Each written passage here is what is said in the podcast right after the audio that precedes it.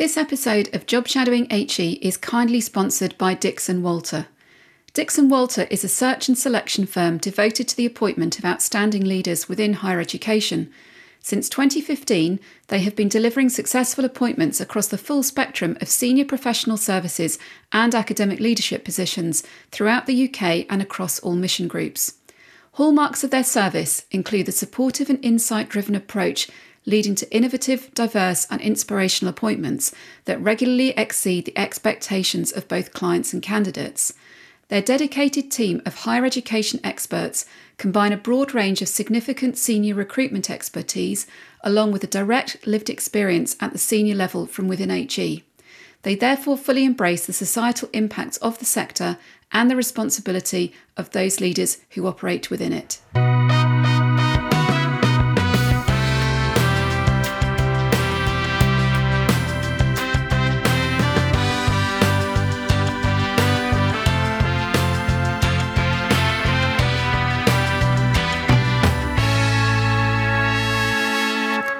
I'm Susanna Marsden, and welcome to Job Shadowing HE, the podcast that delves into the roles of people working in higher education.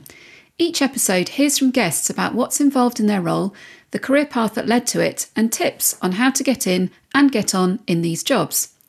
My guest in this episode is Josh Gulrajani, Director of Planning, Performance and Student Statutory Returns at Aston University. The planning function of an HEI has traditionally been very much behind the scenes, but it's now playing a far more prominent role in enabling institutions to create and implement plans to support institutional success. In talking with Josh, I'm delighted to be joined in this episode by co host David Marks, a higher education consultant who specialises in planning, data, analytics, governance, and policy.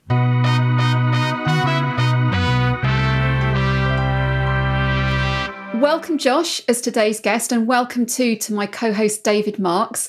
Before the two of you get into the depths of the world of higher education planning, I'm going to start our conversation with a question to Josh about your overall role. You started your post at Aston University in July 2023 as Director of Planning, Performance and Student Statutory Returns. There's quite a lot packed into those words. Can you tell us more about what's involved? Yeah, of course. And it, it is a very long job title. So most higher education institutions have a planning function, um, although its name and its remit do vary quite a bit from university to university and provider to provider. Um, so commonly, my role is likely to oversee some sort of strategic planning cycle. Um, so one of the processes that the university uses to turn its strategy into something more operational and tangible in the way of objectives and deliverables. Um, and this cycle also tends to look at the resources that are going to be delivered. Uh, directors of planning are also likely to oversee the production of lots of forecasts and numbers uh, that look into the future. So, thinking about the people that we employ, the students that we teach, and the research and innovation activity that we undertake, or indeed the money that all of that results in at the end. Um, and then finally, planning departments usually have some responsibility for performance monitoring. So, how well the university is doing.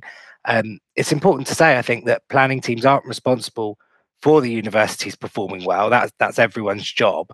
Um, just providing that objective reporting function to help with informing and targeting what the university might focus on next. Um, Interestingly, Aston has put responsibility for statutory returns, as you said, in my brief as well. But this feels less common. I've seen models where this sits in academic registries or, or all sorts of other teams. But that means I look after all of the data that we send to places like the Higher Education Statistics Agency, JISC, and the Office for Students. Um, I also think it's useful to say at this point that directors of planning have a close working relationship with most of the university senior leadership teams. So, in my instance at Aston, I report to the deputy vice chancellor. But in the past, I've reported to pro vice chancellors, finance directors, or indeed the vice chancellor themselves. So it's really quite broad and there's a big breadth to the role. So let's look back at your career journey so far. In, in, just reading your LinkedIn profile, it's clear that you've achieved a huge amount in a really short space of time. From being Students' Union Sabbatical Officer, Vice President Education at the University of Essex in 2016 17, through to becoming a university director in 2023. And your pathway also looks quite portfolio based, combining roles in institutions alongside sort of extracurricular work, I suppose, with the Quality Assurance Agency and the Office for Students. Take us through those experiences you've had and tell us more about the connections. My first real exposure, I suppose, to higher education professional services was in 2014 15 when I was an undergraduate. Um, and my university at the time went through the Quality Assurance Agency's higher education review, the old sort of review method for how a university is performing. Um, and I was asked to sit on the student panel for that. And I just found the whole thing fascinating. It was something I'd never even known existed before. Um, and that then sort of led me to running for vice president in education, as you said. Um, the VP education role was always sort of seen as the non-fun one, I think, at the time. Uh, lots of meetings, so many papers, but I really loved it because it, it helped me to start building the jigsaw of how a university slots together and how the different bits of an organization, I suppose, work with each other and are interconnected. Um, it was then also while I was a sabbatical officer that I started getting involved, as you say, in some national level work. So I worked with the Teaching Excellence Framework in its first year, which was my first year as a sabbatical officer. Um, and that ended up turning into a three year sort of side hustle or side project for me, if you like. Um, it was probably the biggest career defining moment for me because it was so broad and varied in its role, but also the providers that we were responsible for assessing covered such a breadth of of tertiary education, I suppose, that um, I'd never seen before. So I just found it really very interesting, and it taught me quite a lot about what goes on in UK higher education. Um, I then moved on to King's College, where I worked in a quality assurance and student experience role. And I think by this point, I'd really decided that I enjoyed working in universities, but I, also wanted to broaden the type of university that I'd worked in. So for me, this was my kind of Russell Group research intensive stint. Um, it's also really at King's that I discovered a love for data um, and how universities and, and providers on the whole can use data and evidence to drive change for students and staff and for the university. Um, and then I moved down to Bath Spa University, where I was for just under five years, where again, it's a very different type of university from anything that I'd been involved with in the past. So there was something new in that for me. But it was that was an entirely data and evidence based role and, and how we use evidence and insights to ultimately make enhancements to what the student offer was. Um, it also meant being at a smaller university that I was able to get involved in other pieces of work. So over time, my role sort of morphed into a strategic planning and data role, and then the senior role that I, I ultimately had there before I left, covering planning and data. I think bringing all of this together, I was reflecting on this in the past few weeks, Susanna. I think some common themes become clear to me that the joining of the dots and the jigsaw puzzle building that I've spoken about already, being able to look across the whole and understand how things talk to each other and work with each other. I really like to work in a way where I don't just understand what I do, but the why, the how it impacts others, and who else relies on what I do. And I think planning roles really allow you to do that. I also think there's a, a strong thread of talking to a lot of people. Um, you've probably already worked out I'm quite a talker. So a role or a space where I wasn't able to be out there talking to lots of people and working at all different levels, I, I don't think would work for me. Um, and I've I've had to hone as part of that stakeholder engagement piece an ability to influence, to negotiate, and to be diplomatic and understanding. And I think that's come through a lot stronger in my more recent roles. But I don't think anyone ever masters these skills, but they're really important to recognize in yourself and develop as you go through your career. And you mentioned in what you just said there about your experience on the TEF panels. Um, and that being sort of a pivotal or sort of career defining moment for you. And I, I guess there was probably quite a lot of negotiation and influencing involved in that role. But when you started being part of those panels, was it a comfortable environment for you? Um, I think by the end of the three years, absolutely, it was it was a comfortable environment, and and absolutely, we'd we'd all become sort of experts in that which we were there to do. But I'd be absolutely lying if I didn't say it was terrifying to start. Um, there was over a hundred assessors in the first year of the TEF, and some of them were sabbatical officers and students and graduates. But you also had a huge number of university executive staff who had you know combined centuries of experience in higher education management but each individually had had years and decades behind them. So it was that was super daunting. I've I've always though been a strong believer of trying new things and also particularly not saying no just because something feels uncomfortable or scary because they're usually the opportunities that you learn the most from whether that's in a work capacity or indeed learn most about yourself. Um, the other thing that massively came out of my time on the TEF was about recognizing your expertise, as I as I just mentioned. I think recognizing over the three years why I was around that table and why the other students were around that table, I think really helped us to then bring our opinion and our views to bear on the decisions that we took on the TEF. And I remember standing up in front of all of the student assessors in my final year when I was deputy chair of the, the subject pilot.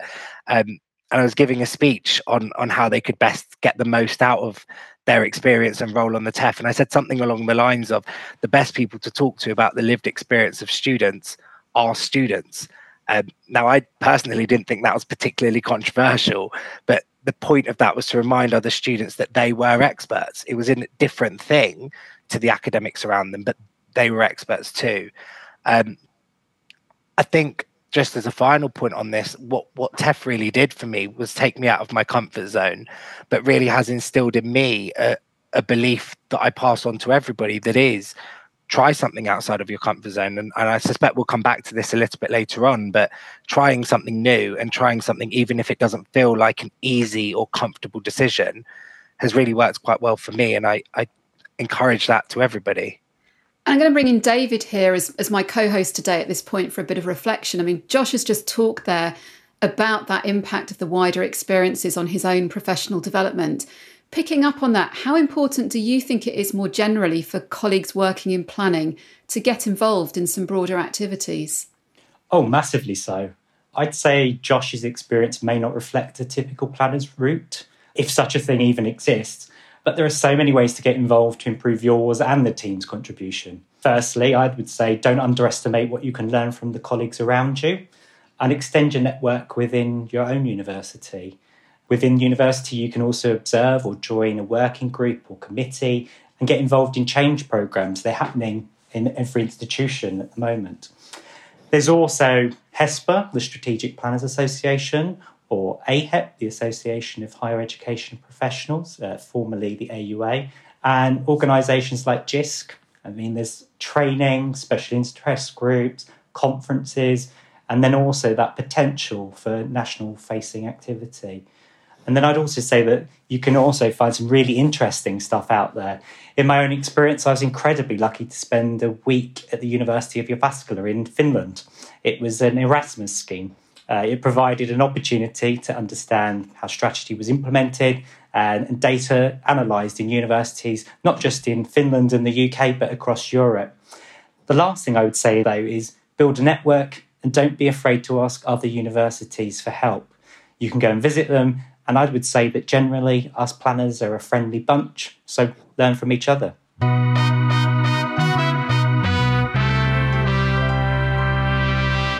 So, Josh, at the core of the planning function is the creation and implementation of an institution's strategic plan. And perhaps that need to balance those longer term strategic aims with the shorter term focus. I know that we probably both say that student number planning is central to this. Um, you've mentioned planners do a lot of forecasts, but in your director's role, what are the main things you're doing to support your institution with that? Hmm. So I, th- I, think you'll know, David, that if you mention student number planning to any planner, particularly at certain points in the year, and it is usually early on in in, in the calendar year, so about now, um, you'll get nothing short of an essay as a response. So I won't do that. For me, student numbers planning has always been about taking what we know about our current students, what we know about the pipeline of students, as it were, so those coming through in future years, and what we know is going on externally in, in sort of the big wide world. And putting all of that together with some really clever calculations and some jiggery pokery in the background and some assumptions then on top which broadly is a fancy word for educated guesses and then with some level of accuracy trying to forecast what the student population might look like going into the future.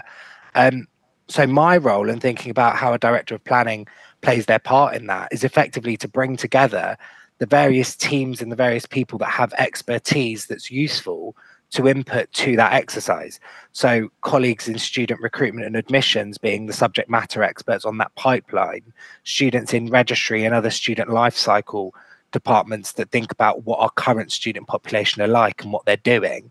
Um, and then you've the, the really important point about working with those responsible for teaching and learning delivery on the ground. So at Aston, it's the colleges, but whether that's your faculties or departments or schools, the people that really understand what the educational journey looks like for those learners once they're here. Um, and my role in that is about bringing all of that information and intelligence together and trying to tell a bit of a story about what forecasting and what student numbers might look like going into the future and then working closely with with other departments so teams like finance and human resources departments to work out what flows out of that. So the financials or the staffing needs that an institution has based on the students that it expects to teach in the future. Um, now as, as you will have already picked up i'm an absolute data geek and and I think most planners are at the moment. So this is our chance to get into the nitty gritty of spreadsheets and student continuation and attrition. Um, but I, I think something that's lived with me for certainly a few years. I remember a senior leader once saying to me that forecasting will always be more art than science. And so, as much as you've got all of that intelligence and that bringing of different jigsaw pieces together, there's always going to be an element of guesswork or or educated assumptions. And i think we we'd all be wise to remember that. Uh, one thing i picked up on there is uh, your use of the term data geek and i'm really pleased that you were the first one to say it. Uh, i certainly fit in that category too. But you, you also mentioned the work involves assumptions and educated guesses. You can aim to plan but curveballs are always inevitable and I'm just trying to think of some of the big ones I've experienced, and they include the introduction of student number controls and then their subsequent removal. There's been the rise and fall of applicant interest in specific subjects, and of course, the pandemic. Does that resonate, and what might we see in the future?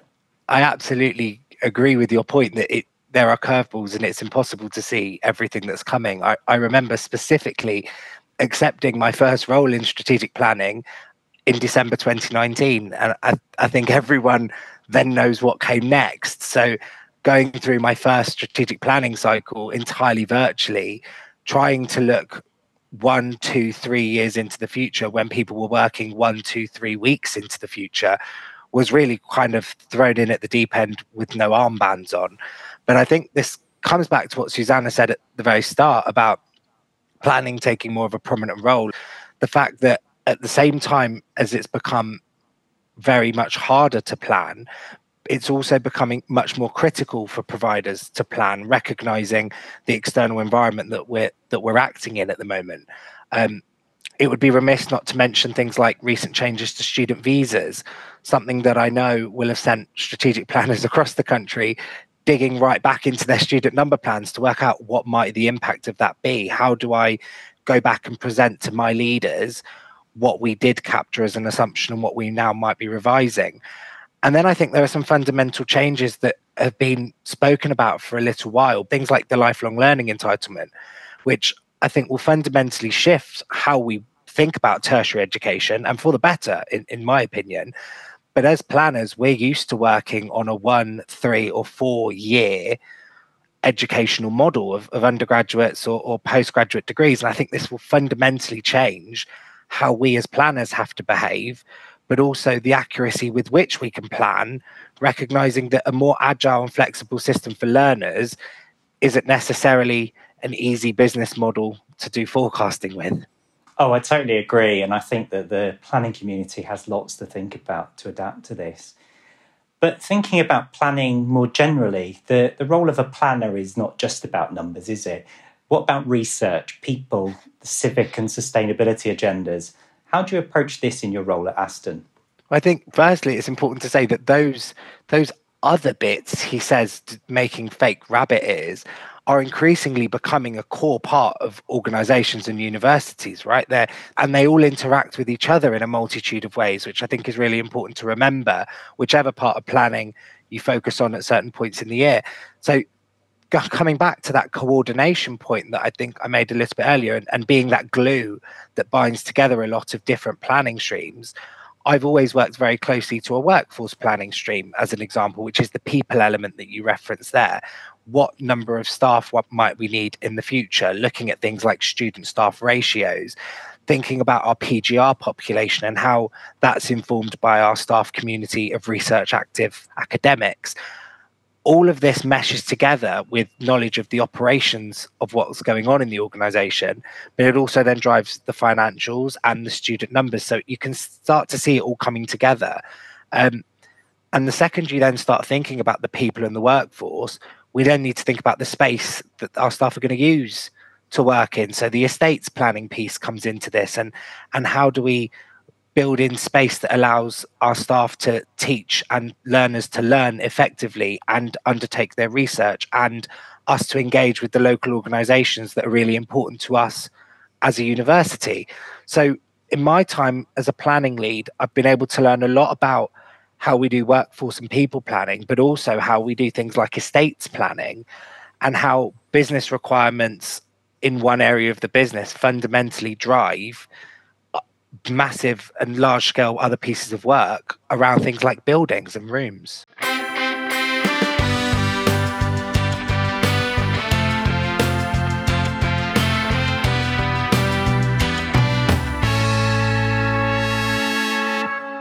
We've spoken a lot about strategic planning, performance data, and that institutional glue. But would you say the job is always strategic? I think in the planning space, it's really important to try and remain strategic wherever you can. This this role fundamentally has to be about the medium and long term direction and propulsion of the universities that we work in. So if we get too bogged down in in even one year or two year thinking, I think we end up stifling that kind of horizon scanning, blue sky thinking, really looking far ahead when a number of other staff at, at this sort of level are having to focus in a slightly more shorter time frame. I think our roles have always been and will continue to be about the detail. And so there's an element of getting into the, the sort of real detail of what's going on, particularly around the forecasting. But I, I've spoken about that quite a lot. I think a number of other planning directors that I've seen that have been really successful in their roles are able to really understand operationally how a lot of other parts of the university works.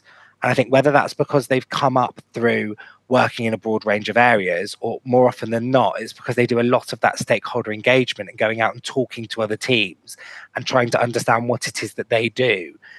This allows me in, in my role to think about where the interactions are between a planning team and, for example, an academic quality team, but also do some of that really rich thinking about the future, about where the interactions might be in the future and I can then really offer something as a team that not only helps my team or helps the senior leaders in the university, but can also help other departments. But I think coming back to your question, there's an element of that that will always be operational. It's about thinking about the tasks and the activities that different teams do. Um, in my specific case, uh, having statutory returns in my brief makes me immediately less strategic in what I'm doing because, frankly, it's so important that we get it right. Um, I'm both still relatively new to Aston University, but also the whole HESA student returns, statutory returns landscape is, is ever changing. It's really important, in, in my opinion, and in my role, that I do remain close to the operations in that space just to make sure that we get it right, we get it right first time. So, answering your question, I suppose it's really important we try to remain strategic, but actually, if we don't get involved in a lot of the operations, we won't be able to do our jobs completely. You've mentioned the scope of planning teams can be quite wide reaching, but we wouldn't be able to get away with not mentioning data futures. Can you say a bit about the challenges you and the sector has faced, the impact it has had on colleagues, and what you see this holds for those colleagues going forward? Yeah, um, I wanted to see how far into this podcast we could make it before we said the words data futures. So we've we've done pretty well so far, I think. I, I think it's worth setting a little bit of context here for those listeners either who don't work in this area or indeed don't work in higher education at all. Um, we have, as a university, a regulatory requirement to send whole rafts of data about our business, our learners, our staff to a variety of organizations.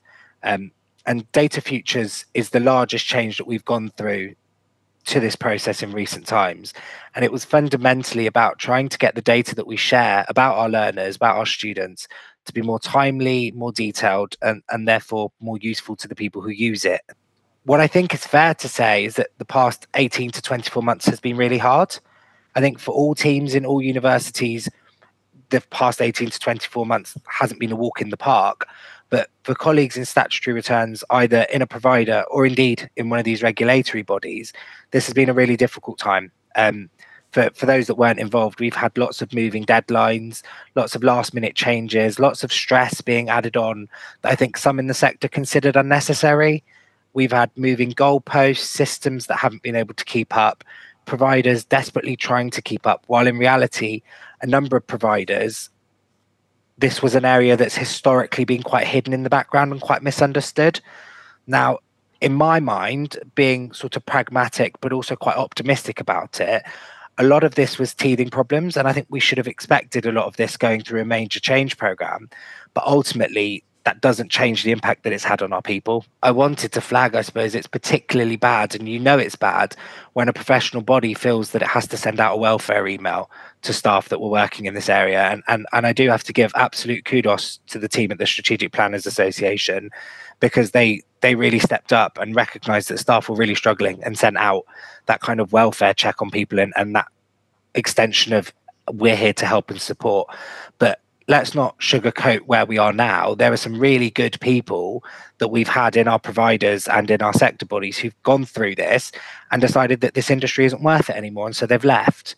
Really good people. So we've we've lost decades of institutional and sector level knowledge because they've decided that this isn't worth it, and so they're going on to do something else.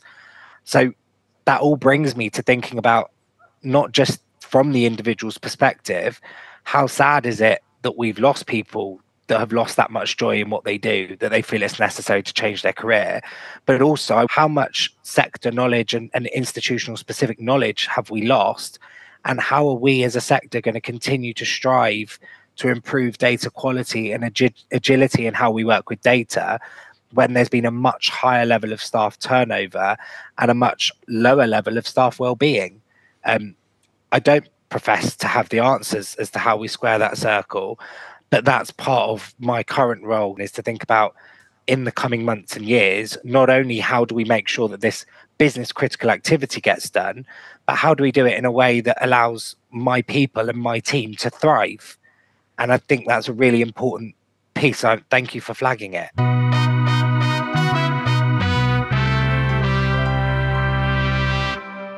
You've just been talking there, Josh, about data futures and, and, the pressures that there have been on colleagues. And higher education can be a challenging sector to work in, as you say, with the data futures, but also more broadly as well, with the very negative media and current government narrative about higher education. With that backdrop in mind, what continues to motivate you to work in the sector? I've always been driven by the idea of making a difference, making a change in whatever way I can. Um, I know that sounds quite fluffy, but I think higher education is a space that really allows that sort of mentality and that sort of mindset to thrive. Um, I've always liked to think that in my role and the spaces that I've occupied, if I can focus on making a difference and a positive change, whether that's to my team and my staff or the organization as a whole, or indeed the students that we serve, then I can't be going too wrong and, and I'm doing a good thing. The the other massive motivation is the friendliness and collegiality of everyone else that works in higher education. Um, our professional community is amazing. It really is a community in act and not just name. I know that's quite a buzzword, but I really feel that. Um, there's been a lot of people who've provided me with that advice and, and, guidance throughout my time in the sector, always with my best interests at heart. And so a lot of time and generosity has been given to me. And so me part of my motivation for staying in higher education is the hope that I can pass that on and continue to pass on my time through advice and guidance to the next generation of staff in the sector too and, and so the cycle continues.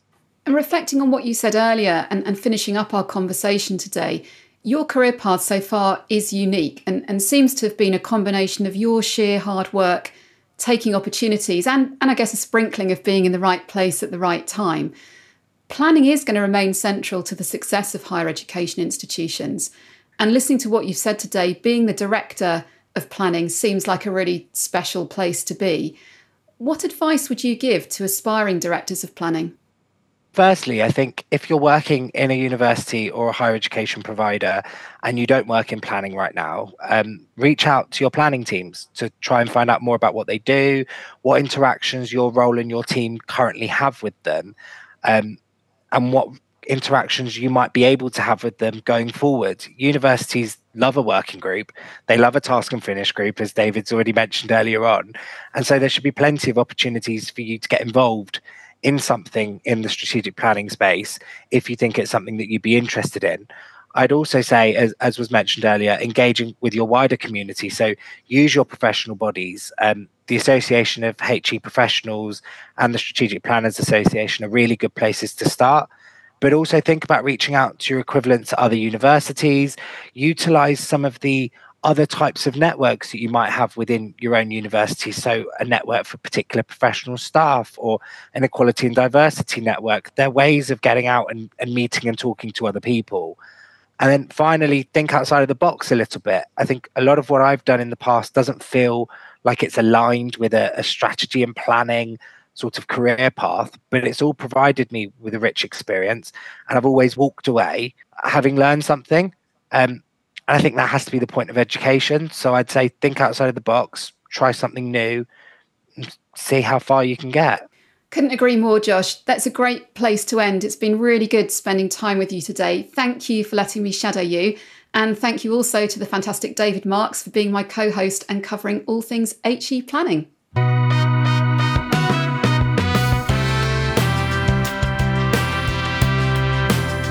Thank you for listening to Job Shadowing HE. The podcast was written and presented by Susanna Marsden and David Marks. Audio production and music by me, Rhodri Marsden.